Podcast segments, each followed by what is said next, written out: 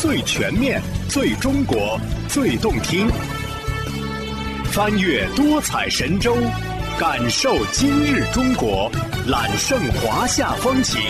聆听城市韵律。全景中国，全景呈现。欢迎收听《全景中国》节目。本期节目由江苏台制作，我是江苏台主持人周洋。千年运河，水墨江南。一场以运河闻名的约会，在江苏苏州如期而至。九月二十三号到二十五号，第四届大运河文化旅游博览会在苏州举行。本届运博会依然立足大运河全域，突出融合、创新、共享的主题。而与以往不同的是，这次运博会更加注重内容形式创新和科技数字赋能。有更丰富多元的国际元素，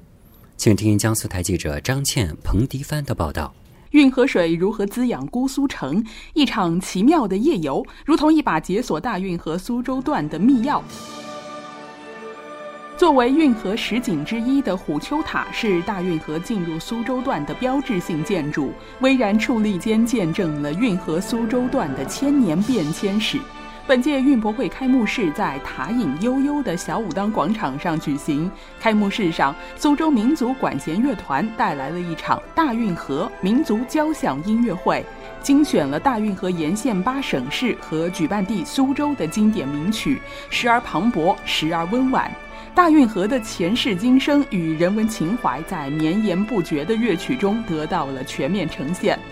音乐会之后，光影交织、亦真亦幻的虎丘奇妙夜再现无地千载传奇。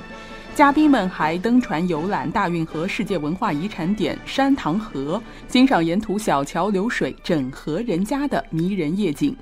为何选择虎丘山塘作为本届运博会开幕活动的地点？苏州市副市长查颖东介绍，苏州是大运河沿线城市中唯一以古城概念申遗的城市。二零一四年，中国大运河被列入世界文化遗产，其中的大运河苏州段文化遗产富集共有七个遗产点位，其中就包括山塘历史文化街区、虎丘云岩寺塔。上一届的运博会呢，我们把开幕活动的地点呢是放在了盘门啊和环古城和这么一带举行了。本届的我们这个开幕地点放在虎丘和山塘呢，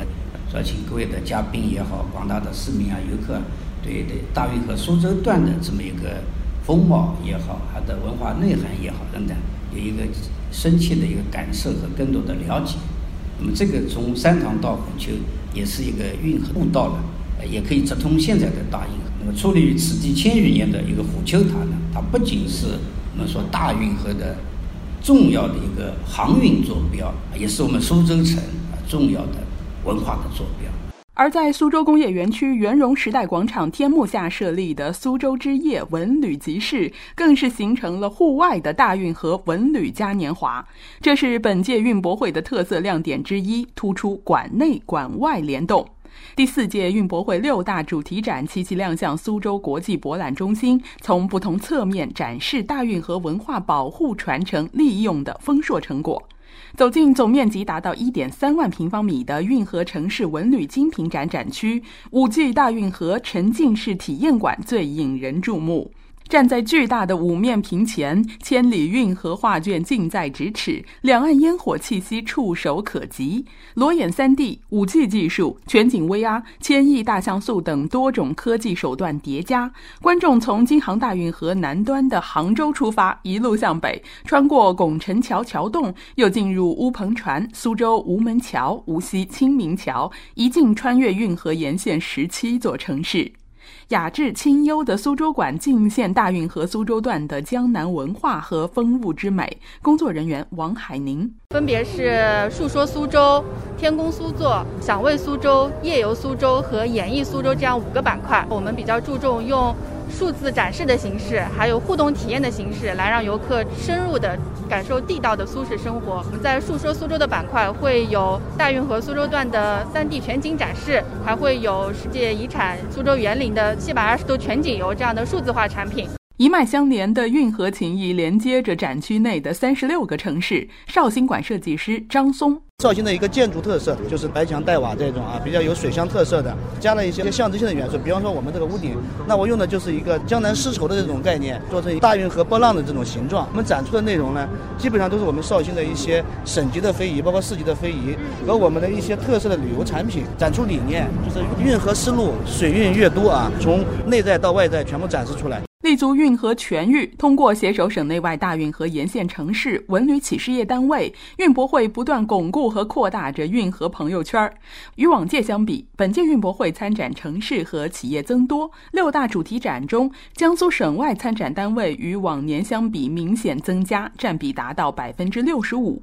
从京杭大运河终点最易是杭州的血脉牵系，到宁波顺着运河来看海的四海文旅资源，再到宿州书画高手的现场挥毫，在河南洛阳展区，各色牡丹绽放在白色瓷盘上。洛阳三彩艺术博物馆郭莎莎，我们这次洛阳展示的有洛阳三彩艺术呀，包括一些陶瓷艺术，还有一些牡丹花茶，主要的一些文创等等。整体感觉运博会做的是非常好的，因为它吸纳整合了所有运河沿线的这些城市，不仅把每个城市的风采展现出来，让人会不禁的联想。那么在大运河最繁华的那个时候，也许跟我们现在感受的是一样的，大家有相互交流和连接。汇聚各类文旅产业创新成果，本届运博会还吸引到了一批文旅行业头部企业、专精特新小巨人、潜在独角兽和隐形冠军企业参展。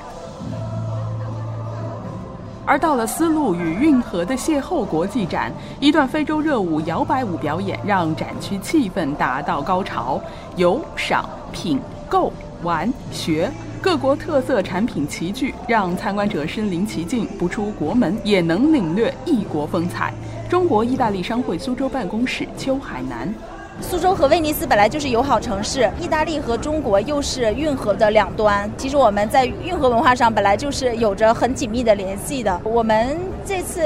的展出呢，边跟运河有关的有一些威尼斯的红酒，有一些都是首次在这边展出的。主要是希望通过这个活动，把意大利的文化可以带到苏州来。国际展展馆中最大的展区是中欧油画艺术交流展，近八十位江苏和欧洲的油画家在这里邂逅，代表了丝路与运河在文化艺术上跨地域、跨时空的交汇。